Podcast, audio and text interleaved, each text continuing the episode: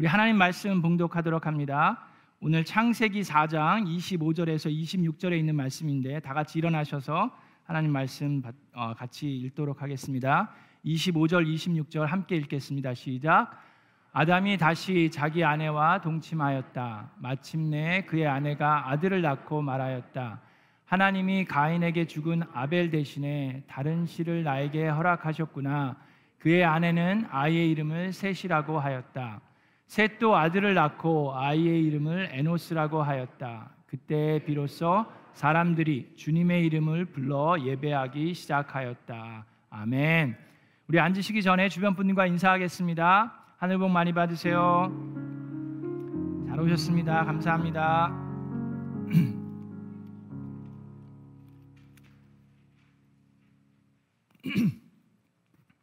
자, 여러분, 우리는 죄로 물든 타락한 세상에서 이 사탄과 마귀들의 공격을 받으면서 지금 살고 있습니다. 여러분, 그거 아셨어요? 알고 계시죠? 자, 그래서 우리 스크루테이프를 보면 아, 우리가 새벽 기도 때 스크루테이프를 읽으면서 묵상하는데 이 사탄과 마귀들이 정말 우는 사자와 같이 어떻게 우리를 공격하려고 밤낮으로 돌아다니면서 우리를 넘어뜨리려고 하는지 우리는 배워서 공부하고 있습니다. 결코 만만치 않습니다. 그래서 하나님의 자녀로 이 세상에서 살아간다는 것은 우리에게는 엄청 불리합니다. 우리가 맨날 힘들고 우울하고 지치고 슬프고 아프고 병들고 죽고 죽이고 하는 게 다 이 타락한 세상에서 죄의 영향권 안에서 살아가기 때문입니다.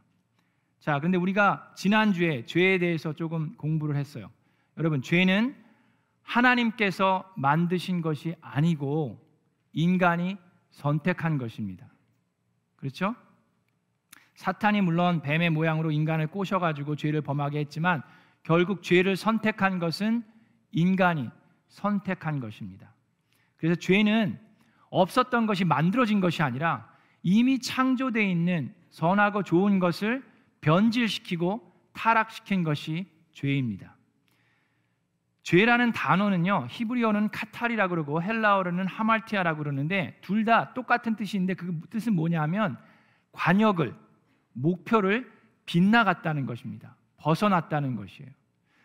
그 벤자민 족속에 있던 이스라엘 백성 중에 이 슬링샷을 던지는 군인들이 있는데 용사들이 있는데 이 사람들이 얼만큼 정확하냐면 저기 뒤에 앉으신 분의 머리카락을 맞힐 수 있을 정도 이렇게 삐져나온 머리카락 있죠? 그거를 맞출 수 있을 정도로 정확한 사람들인데 자, 이, 이 슬링샷을 던질 때 카탈하지 말라고 하는 것은 비껴나가지 않게 하라는 얘기입니다. 그래서 이 죄라는 것은 하나님이 만들어 놓으신 것을 그 목표를 비껴나가는 것인데 자, 그러면 우리의 목표는 무엇입니까? 성경에서 말하고 있는 인간의 목표는 뭐예요? 하나님의 형상대로 창조된 대로 사는 것이 우리의 목표죠. 그게 뭐예요? 하나님을 사랑하고 이웃을 사랑하는 것이 하나님께서 우리에게 주신 이유인데 그런데 죄가 들어옴으로 인해서 그것이 변질되고 타락하게 된 거예요. 그래서 하나님을 사랑하는 것이 아니라 내 자신을 사랑하는 것이고 이웃을 사랑하는 것이 아니라 이웃을 이용해서 살아가는 것이 죄에 물든 지금 타락한 세상의 모습입니다. 자, 그것이 지금 이루어지고 있는 것이고 바로 그것이 우리에게 주는 영향들이 있습니다. 그래서 하나님께서 정해놓으신 선과 악이 있는데 그것을 우리가 우리 스스로 이것이 선하고 이것이 악하다고 정의를 해버리는 것이 죄예요. 그것이 바로 사탄이 한 것이고 그것이 바로 아담과 이브가 한 것이고 그 영향으로 가인과 아벨이 그 이야기를 하고 있었다고 창세기에 나와 있습니다. 여러분 우리는 지난 1년 전 부흥회를 통해서 제가 가인과 아벨에 대한 말씀을 나눴죠. 기억나십니까? 그 가인과 동생 아벨은 자 가인은 인간의 인류 역사상 제일 처음으로 태어난 사람입니다. 엄마 뱃속에서 태어난 사람이에요. 그죠? 아담과 이브는 하나님께서 직접 만드신 사람이고 그죠? 근데 가인은 처음으로 태어난 사람인데 첫 아들이 자기 동생을 미워하는 마음이 생긴 이유가 무엇입니까? 가인은 자기 마음대로 하나님께 제물을 드렸어요. 자기가 옳다고 생각하는 대로. 그랬더니 하나님께서 받으시질 않아요. 아벨 것은 받으시는데 그래서 가인이 화가 났죠. 화가 나서 얼굴빛이 달라졌습니다. 그랬을 때 하나님께서 가인에게 뭐라고 얘기하셨습니까? 네가 올바른 일을 하면 왜 너의 얼굴빛이 달라지느냐? 너는 지금 올바르지 않은 일을 했기 때문에 그러니 자, 그러기 때문에 죄가 문 밖에 서서 도사리가 있고 너를 삼키려고 지금 하고 있다. 그러나 너는 그 모든 것으로부터 마스터 해야 된다라고 하나님께서 경고를 주셨음에도 불구하고 이 가인이 어떻게 했습니까? 화가 나서 동생을 자기 자기의 친 동생을 죽이게 됩니다. 자, 그것이 죄예요. 내가 옳다고 생각하는 걸 내 마음대로 하는 것이 죄입니다. 자, 그랬을 때 하나님께서 어떻게 했습니까?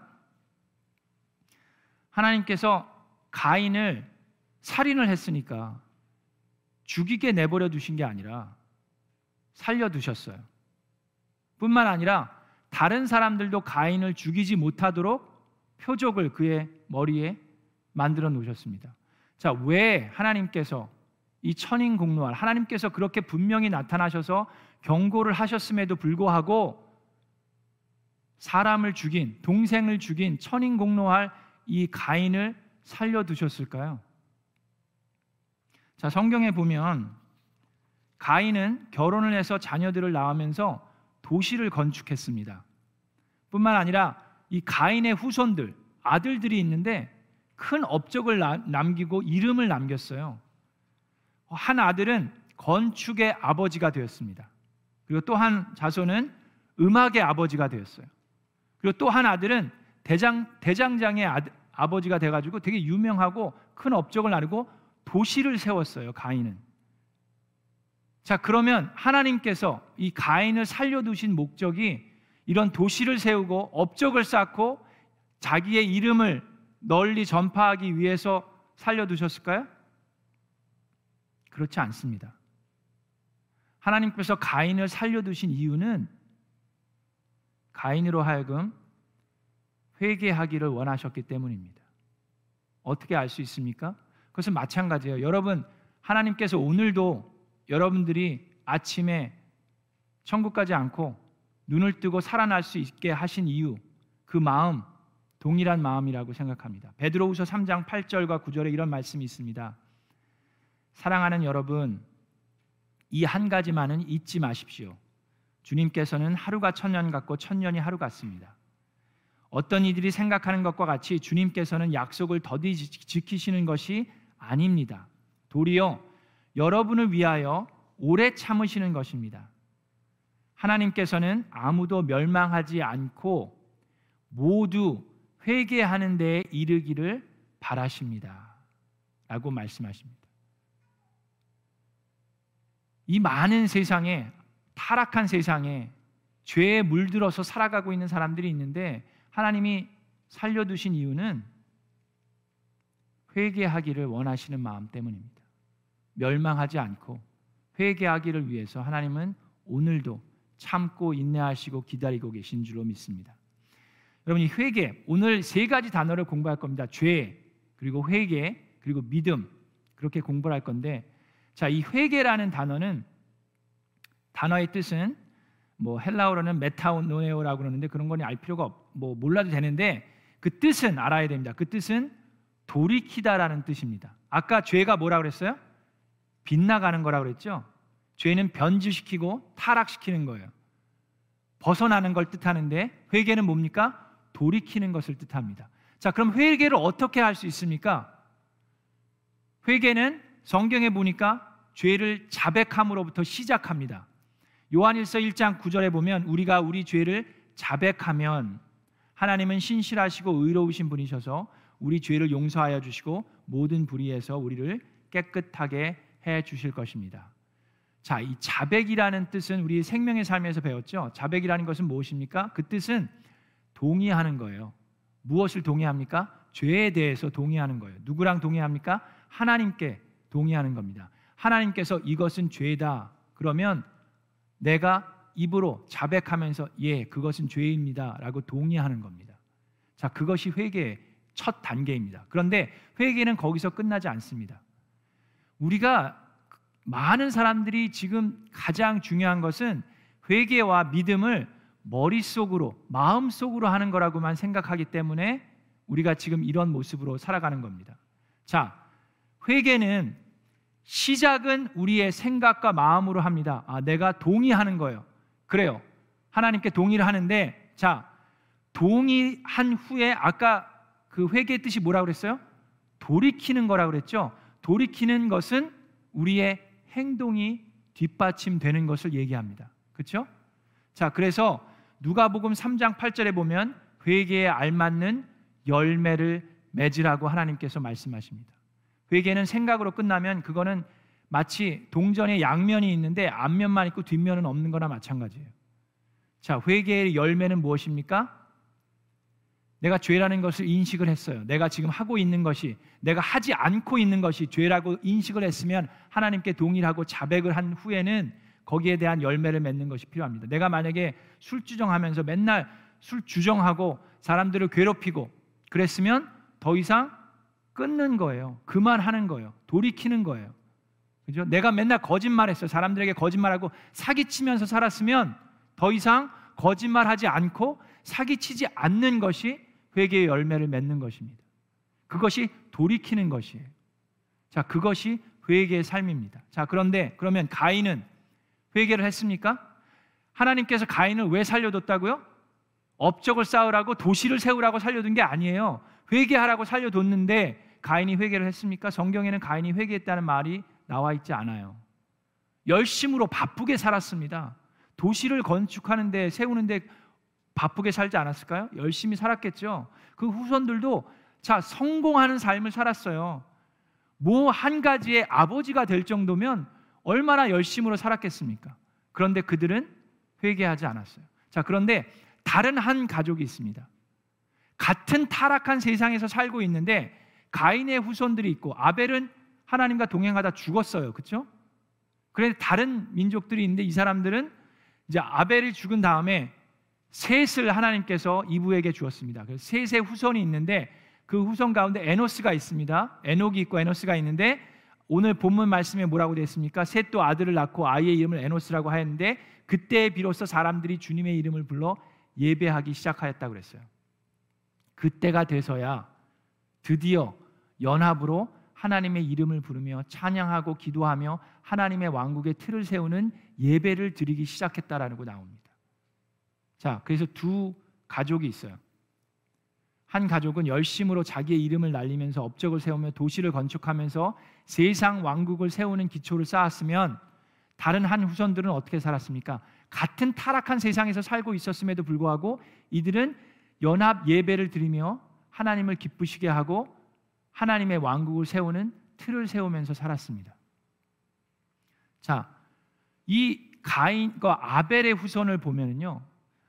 자, 아벨은 하나님이 기뻐하는 이스라엘 들었고, 자, 에녹, 에녹과 에노스를 보면 성경의 에녹에 대해서 뭐라고 얘기합니까? 그는 하나님과 동행했다라고 나옵니다.